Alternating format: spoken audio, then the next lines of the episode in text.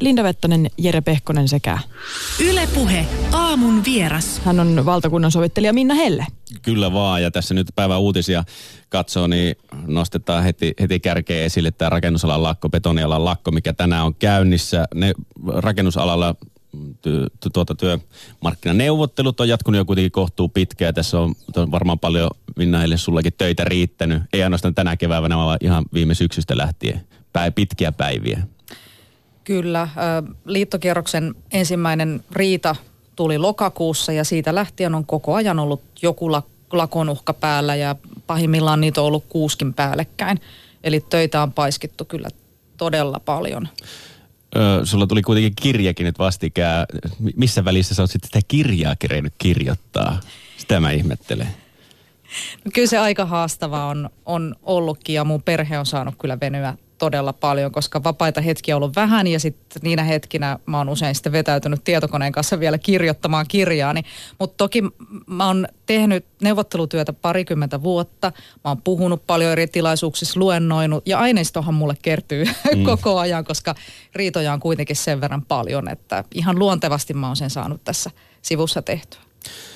No hyvä selvittää vähän sun työstä jos ei ihmiset tiedä, mikä se protokolla oikein on, tai ylipäätään se, että mikä se sun valmistautuminen on, niin kerro vähän, että kun sun, sun pö, työpöydälle tulee riita ja ö, sun pitää mennä sitä sovittelemaan, niin mikä se sun valmistautuminen siihen, siihen riidan selvittelyyn on? Se voi ehkä yllättää monet, että mä sanon, että mä en oikeastaan valmistaudu siihen mitenkään. Mm-hmm.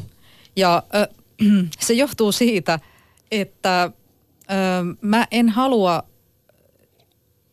semmoista tilannetta, että mulla on niin kuin valmiina mielessä jo joku ratkaisuvaihtoehto, että näin tämä pitää ratkaista. Koska se ei ole mun tehtävä, eikä ne riidat ratkea niin. Ei valtakunnan sovittelija ole sellainen henkilö, joka menee sanomaan, että näin tämä nyt pitää tehdä ja minä tiedän, mikä on paras ratkaisu. Se ei toimi alkuunkaan, vaan mun tehtävä on auttaa. Mun tehtävä on ö, auttaa osapuolia löytämään toisensa. Ja silloin paljon tärkeämpää kuin, kuin miettiä etukäteen, että mitä mä tästä riidasta on mieltä, niin on se, että lähtee avoimen mielin ja uteliaasti neuvottelupöytään, kuuntelee osapuolia tarkasti ja lähtee kaivamaan esille sitä, että mikä on se villakoiran ydin riidassa. Usein voi olla niin, että osapuolet ei sitä itsekään välttämättä oikein tiedä, koska he ovat juuttuneet tämmöiseen juupas-eipäs asetelmaan, jossa kumpikaan ei oikeastaan enää kuuntele toista – ja äm, kaikkein tärkeintä mun tehtävässä on se, että mä oon utelias. Ja mä aloitan neuvottelut sillä, että mua kiinnostaa hirveästi tietää, että miksi tämä on mennyt näin, mitä siellä taustalla on. Ja siihen kun pureudutaan, niin se on paras keino ratkaista riita. Ö, onko tämä tullut jotenkin uutena työskentelytapana? Onko se jutellut sinua aikaisempien valtakunnan sovittelijoiden kanssa heidän työtavoista, tai sitten nyt niitä riitelijöitä, ketkä sinne pöydän, pöydän ympärillä on riitelemässä, niin onko se sanonut sulle, että no toi on aika erikoinen tapa niin tulla tähän pöytään? Mun edeltäjät sanoi mulle, että ei ole mitään yhtä tapaa sovitella riitaa, että jokainen luo oman toimintatapansa ja he ovat välttäneet antamasta neuvoja. Ja näin varmasti on, että hyvin monilaisilla tavoilla voi, voi sovitella. Ja mun kunnianhimon taso on niin korkea tässä mun työssä, että mä haluan saada aikaiseksi hyviä ratkaisuja. Ei niin, että, että yritetään nyt ratkaista tämä riita edes jotenkin ja saada joku laastari tähän, että saadaan lakouhka peruttua. Vaan mä ajattelen niin, että siellä on tärkeitä asioita. Se, että toimiala menestyy tulevaisuudessa, se on tärkeä juttu. Ja se edellyttää sitä, että löydetään fiksuja ratkaisuja. Semmoisia, jotka vie alaa eteenpäin – turvaa toimintaedellytyksiä, turvaa työpaikkoja, palkanmaksuedellytyksiä ja ei silloin riitä, riitä se, että keksitään nyt äkkiä jotakin, jotta päästään tästä tilanteesta pois. No se vanha sanontahan kuuluu, että asiat riitelee, mutta ihmiset ei. Niin miltä se näyttää tuolla ammattimaisissa neuvottelupöydissä, että, että pitääkö tämä paikkansa vai onko siellä myös tämmöisiä henkilökohtaisia juttuja ihmisten välillä, eri osapuolten välillä? No, kuinka paljon ne ratkaisut löytyy niistä itse asioista ja kuinka paljon sitten taas siitä, että kuuntelee niitä ihmisiä ja ymmärtää heidän motiivejaan? Ö, asiat täytyy ratkaista, mutta se, että miksi ö, tilanne on mennyt konfliktiin, niin se johtuu ihmisistä. Se ei johdu asioista. Ja tämä on mut vähän yllättänyt. Silloin kun mä aloitin tässä työssä, niin mä ajattelin, että mitä vaikeampi riita, mitä monimutkaisempi juttu, mitä isommat näkemyserot, niin sitä todennäköisemmin tulee konflikti. Mutta eihän se mene niin, vaan äh, mulla oli aika yllätyskin, kun mulla on pitkä neuvottelijakokemus, että mä tämän työn kautta olenkin huomannut, että itse asiassa riidoissa on aina tietyt yhteiset piirteet, eikä ne liity asioihin, vaan ne liittyy ö, siihen, että osapuolten välinen kommunikaatioprosessi on jotenkin mennyt pieleen. Eli asioita, jotka siellä on aina läsnä, niin on ö, huono kommunikaatio ja luottamuksen puute. Ja siinä prosessissa on menty pieleen. No niin Eli kun... ihmiset riitelevät.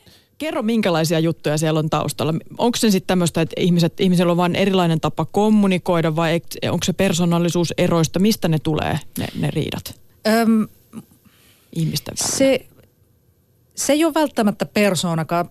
Mä oon tullut siihen johtopäätökseen, että, että meillä ihmisillä on vain tiettyjä sokeita pisteitä kaikilla, jotka aina tietyissä tilanteissa toistuu.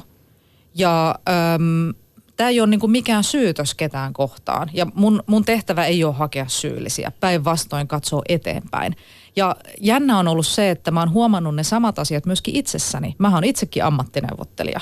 Neuvotellut parikymmentä vuotta ja, ja neuvottelu on mulle intohimo. Että mä oon työurallani hakeutunut semmoisiin tehtäviin, missä mä oon päässyt vaikeisiin neuvottelutilanteisiin. Ja vasta tässä työssä, kun en ole enää itse osapuoli, eli ajamassa jotakin asiaa, vaan olen ulkopuolinen ja olen joutunut kiinnittämään huomion itsestäni muihin ihmisiin.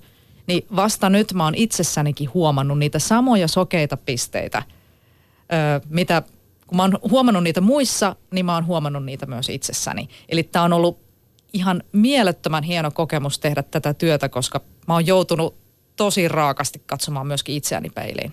No toi itseanalyysin jälkeen, niin mikä miten sä itse näet, että mikä tekee susta hyvän neuvottelijan? Mitkä on ne asiat, mitkä sussa on niin hyvää? Ennen tätä työtä mä ajattelin, että hyvän neuvottelijan tärkeitä piirteitä on se, että on määrätietoinen, johdonmukainen, tietää mitä tavoittelee. Ja kyllä mä oon pitänyt kuuntelutaitoa myöskin tosi tärkeänä, koska ilman kuuntelua ei voi neuvotella. Et, koska muuten ei saa sitä tietoa toisesta osapuolesta, mitä tarvitaan, jotta ratkaisu voi syntyä.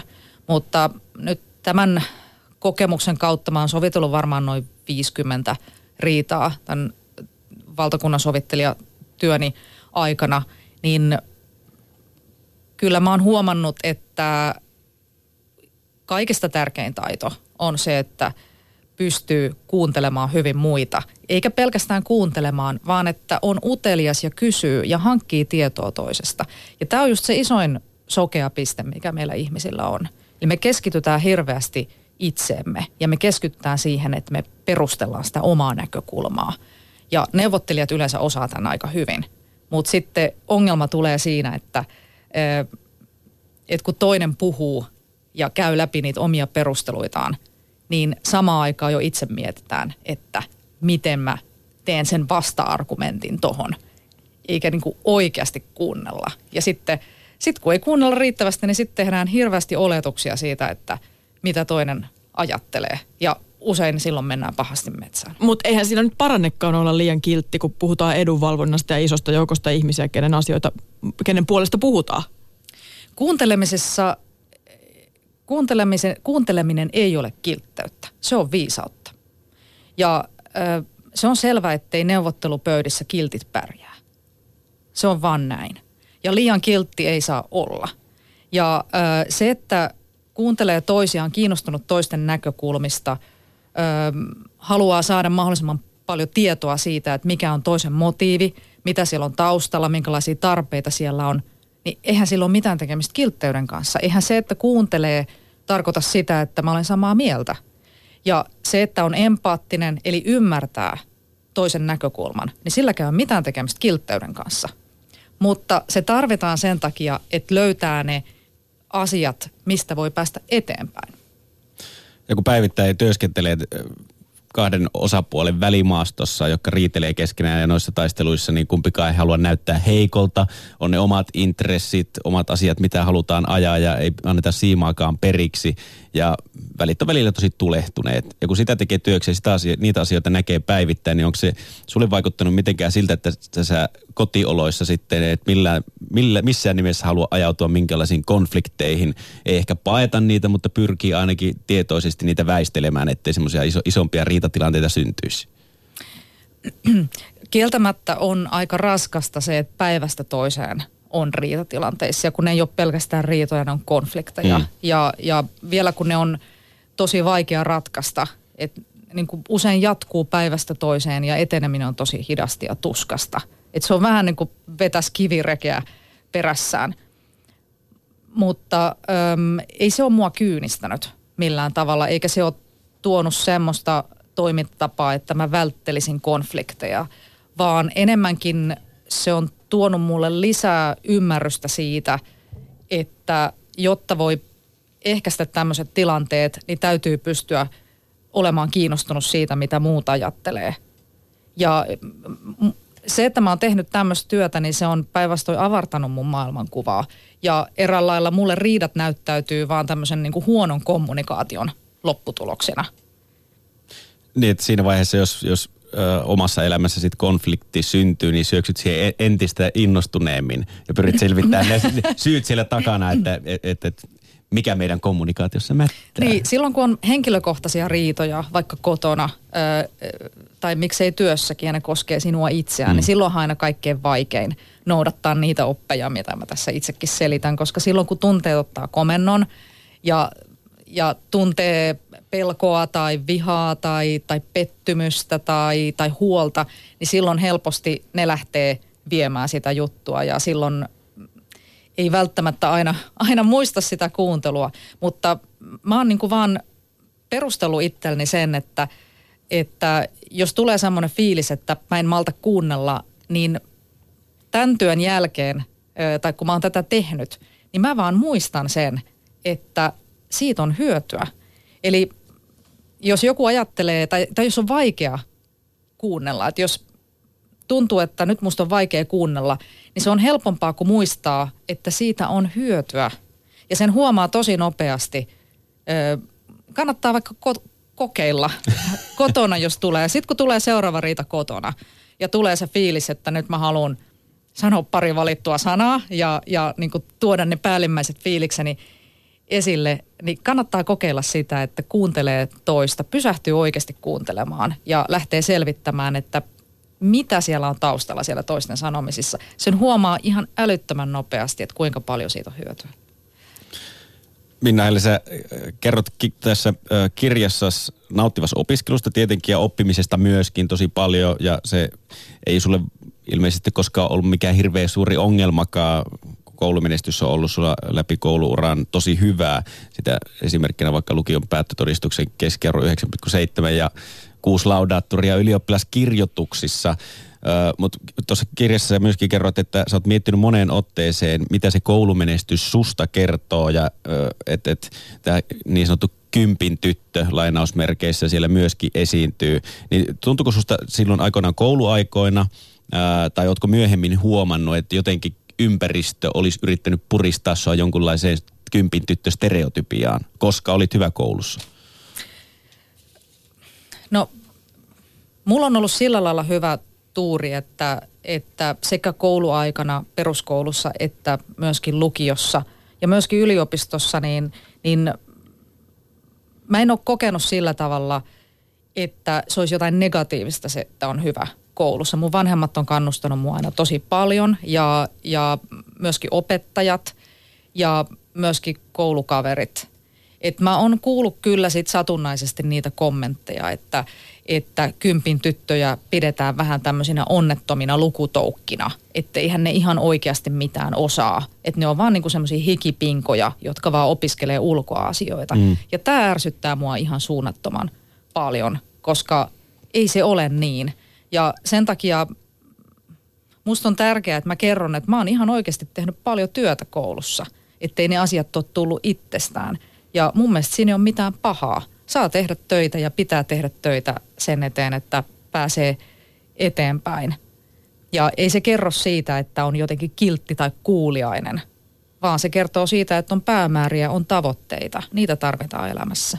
josta mä mietinkin, että, että tuollaisten stereotypioiden kautta niin vähän luodaan ehkä myöskin mielenkiintoa pois sitä koulunkäynnistä, jos haluaa olla hip and cool ja siihen ei hikipinko ei sovi, niin sitten vähän lyöttäytyy pois siitä koulunkäynnistä ja, ja nyt sanoin, että, että, että hankkii niitä huonoja numeroita, mutta ehkä ei näe niihin niin paljon vaivaa hyvien numeroiden saamiseksi, ettei vaan sitten joudu silmätikuksi, että mä oon hyvä koulussa. Niin, se, semmoista ei, ei kyllä pitäisi olla, että jokaisen pitäisi voida olla oma itsensä. Että mä vierastan muutenkin tosi paljon tämmöistä kaikenlaista lokerointia ja erilaisia ennakkoluuloja ja sitä, että tehdään ihmisestä päätelmiä jonkun asian takia. Vaikka sen takia, että sä oot nainen ja ajatellaan, että sä oot semmoinen tai tämmöinen. Tai että sä oot hyvä koulussa, niin sit sä oot semmoinen tai tämmöinen. Eihän nämä pidä paikkaansa. Me ollaan kaikki erilaisia ja, ja ihmisten, ihmisiä ihmisistä pitäisi aina olla sen verran kiinnostunut, että ottaa selvää siitä, että minkälainen tämä ihminen on, millä lailla hän ajattelee.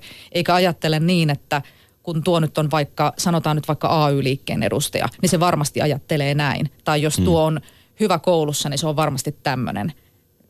Mä vierastan tosi paljon tämmöistä ja ylipäätään kaiken näköiset ennakkoluulot, niin se liittyy myöskin näihin neuvottelutilanteisiin. Että jos toimii ennakkoluulojensa ohjaamana, niin silloin neuvottelutilanteissa menee hyvin usein metsään. Mm. Sä oot saanutkin jonkun verran kritiikkiä siitä, kun siis sulla on avoin Instagram-tili, johon sä postailet aika paljon kuvia. Siellä on selfieitä ja sitten on matkakuvia ja sitten on tota, kuvia myöskin erilaisista drinkeistä ja korkkareista, joita oot jo ostellut tai törmäillyt tuolla matkan varrella. Ja, ja se, se on herättänyt jonkunlaista pahennusta myös, että sä oot kertonut tämmöisistä puolista sun elämästä sun julkisella tilillä. Mitä sä ajattelet siitä? No jos mä nyt mietin sitä, että minkälaista palautetta mä oon saanut tavastani toimia ja tästä avoimesta toimintatavasta, niin valtaosa, ylivoimainen valtaosa palautteesta on positiivista. Mutta tietysti tämä poikkeaa myös siitä perinteisestä mallista, miten on totuttu näkemään valtakunnan sovittelija. Jos miettii vaikka sun edeltäjää 90-luvulta Jorma Reiniä, joka oli tunnettu taas sitten tämmöisenä hyvinkin jopa kova-äänisenä ja, ja suorapuheisena ja, ja jonkunlaisena jyränä ainakin ennen tätä valtakunnan sovittelijan pestiä. Ja sitten tuli tutuksi myöskin julkisuudesta tietysti perheriitojensa takia ja tämmöisten asioiden takia, jotka ei varsinaisesti välittänyt kuvaa tämmöisestä empaattisesta ja kuuntelevasta sovittelijasta. Niin miten tämä on otettu sitten vastaan taas tämä niinku, tää vastakohta? Onko sun kuuntelemisen ja empatian viesti mennyt hyvin läpi siellä neuvottelupöydissä? Kyllä mielestäni on. Mä en ole kokenut ollenkaan, että, että se olisi joku ongelma jollekin. Ja, ja se on myös osa tätä aikaa, koska ö, me ei enää pärjätä missään, ei työelämässä, ei kotielämässä, ei työmarkkinapöydissä sillä, että joku tulee ja sanoo, että näin tämä on ja tehkää niin kuin minä sanon. Ja minä vaadin tätä ja te, teidän pitää niin kuin olla samaa mieltä. Eihän tämä toimi enää missään. Et me ollaan menty niin pitkä aika eteenpäin Jorma Reinin ajoista tai ja ylipäätään työelämässä, niin – niin jotta voi olla vaikuttava nykypäivänä, niin täytyy pystyä saamaan ihmisille kokemus siitä, että heitä kuunnellaan, he ovat osallisena ja, ja vaan sillä tavalla pystytään saamaan uusia asioita eteenpäin.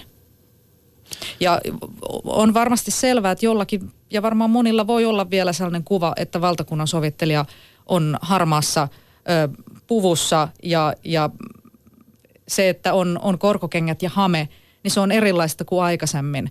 Mutta en mä ole kokenut, että se on kovinkaan monelle nykypäivänä enää ongelma. Toki se voi jollekin olla. Voin kysyä, että kuinka paljon noissa neuvotteluissa on sitten teatteria. Kun uutisista katsoi, että siinä AY-pomo tulee kertomaan omat tiukat näkemyksensä siitä, miten on edetty ja mitkä meidän vaatimukset on.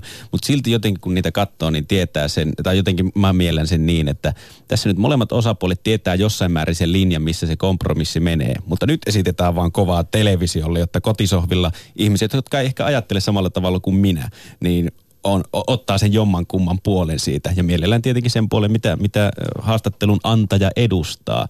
Niin sitten mä mietin, että on, onko siinä paljon teatteria? Sä kuitenkin näet varmaan samoja klippejä iltauutisissa. Se on tietysti tosi tärkeä paikka näissä neuvotteluissa, että mitä sanoo mm. julkisuuteen. Mm. Että sillä on myöskin niin kuin taktista ja strategista merkitystä. Se, mikä on olennaista, niin on se, että mitä siellä neuvottelupöydässä tapahtuu.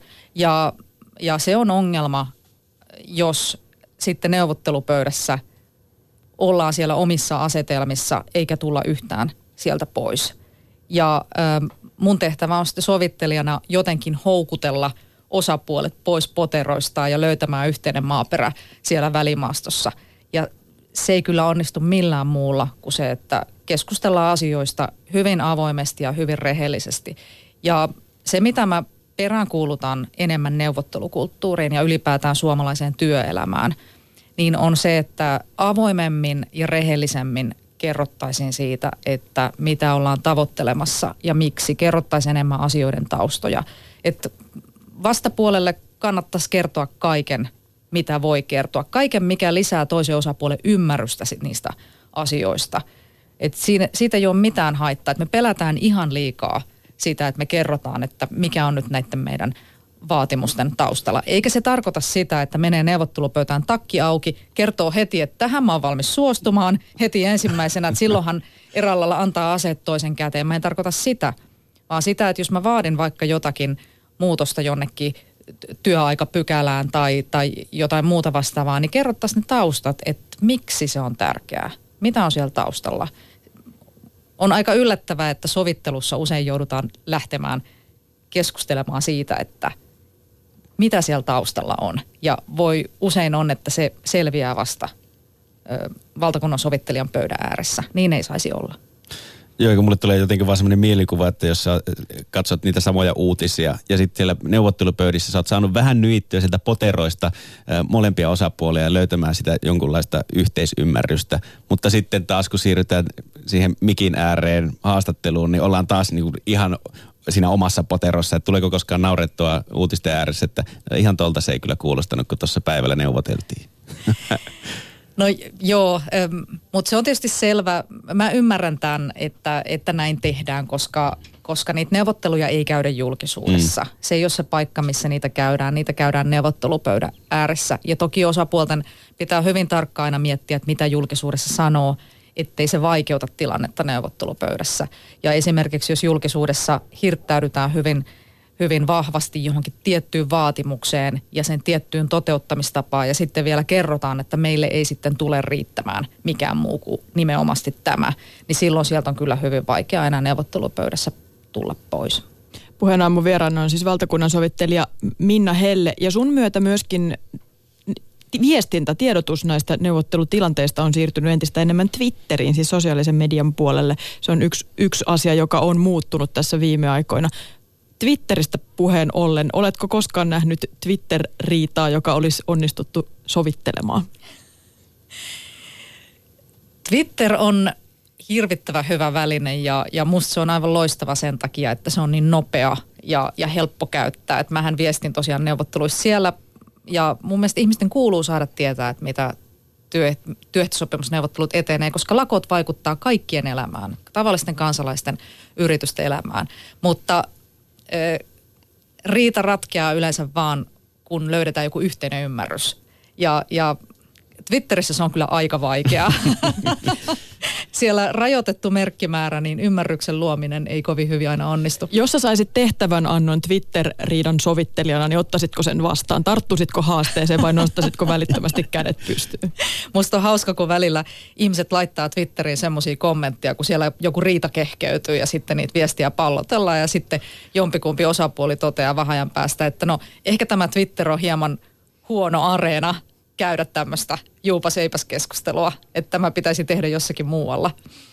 Oot samaa mieltä siitä, että johonkin muualle pitäisi siirtyä? Mä en tarkoita sitä, etteikö voi erilaisia näkemyksiä esittää. Totta kai voi, mutta missään niin neuvottelupöydässä kuin julkisuudessa tai somessa, niin tämmöinen niin juupas-eipäs-keskustelun käyminen, se, että, että argumentoidaan koko ajan puolia ja toisin ilman, että se juttu menee mihinkään eteenpäin. Niin siitä, siinä ei ole mun mielestä no, mitään no, järkeä. No pro-vinkki, mitä voi tehdä siinä, jos kohta jos ajautuu tämmöiseen juupas-eipäs tilanteeseen? No niitähän mä näen koko ajan mm, työssäni ja niitä meillä on kaikilla ja me ajaudutaan niihin. Ja, ja tota, kaikkein tärkein keino semmoisessa tilanteessa on se, että sen sijaan, että argumentoi lisää, kun toinen ei selvästikään usko, niin on lähteä selvittämään vähän paremmin, että mitä toinen ajattelee, mitä siellä on taustalla, mitkä on ne motiivit. Eli olisi olla kiinnostuneempi toisesta. Koska sitten kun on oikeasti kiinnostunut ja, ja pystyy ymmärtämään, että mitä siellä toisen ajatuksen, ajatusten taustalla on, niin voi ymmärtää jotain sellaista uutta, joka sitten auttaa viemään sitä juttua eteenpäin. Ja taas mitä tulee tähän niin kuin omaan argumentointiin, niin ö, usein paljon tehokkaampaa kuin se, että toistaa niitä järku, järkiargumentteja, niin on se, että kertoo esimerkiksi omista kokemuksistaan tähän asiaan liittyen. Ja uskaltaa pikkasen enempi paljastaa, että miltä musta tämä juttu tuntuu, minkälaisiin kokemuksiin tämä mun näkemys perustuu, jolloin toisen on aika paljon vaikeampi sanoa, että sä oot väärässä, jos kertoo siitä, että mä koen tämän näin. Eli se on paljon tehokkaampaa. Eli mä sanoisin, että nämä vinkit tähän, tähän juupaseipäs keskusteluun on se, että paljasta itsestäsi enempi ja ole kiinnostuneempi toisesta. Ja pätee ehkä myöskin parisuhdetilanteeseen, mutta toi kuulostaa suorastaan vallankumoukselliselta siis Twitterissä, että jos toi toimiikin konservatiivisena pidettyissä AY-neuvottelupöydissä, niin, niin Twitterissä toi kuulostaa suorastaan tajunnan räjäyttävältä, että oli, olisi kiinnostunut siitä toisesta. Mutta mut siis toimii varmaan lähisuhteessa myös samat vinkit, vai onko jotain Kaikkialla, missä ihmiset on tekemisissä toistensa kanssa, niin varmasti tämä toimii. Ole kiinnostunut toisesta. Kyllä.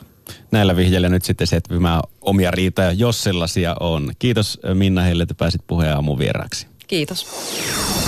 Puheen aamu. Yle Puhe.